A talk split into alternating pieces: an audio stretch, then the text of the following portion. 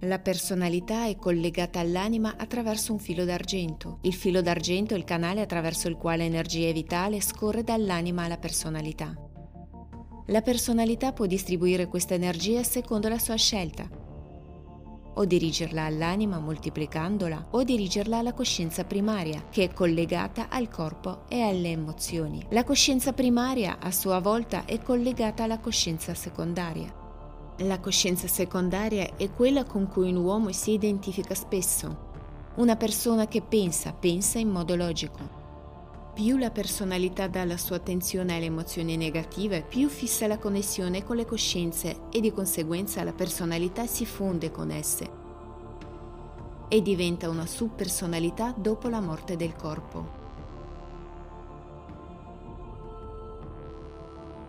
Se la personalità dirige la maggior parte della sua attenzione all'anima, il filo d'argento diventa più spesso, la personalità diventa più vicina all'anima, la sua connessione con l'anima diventa più forte e la personalità si fonde con essa formando un nuovo essere eterno immateriale che viene chiamato in modo diverso nelle varie culture.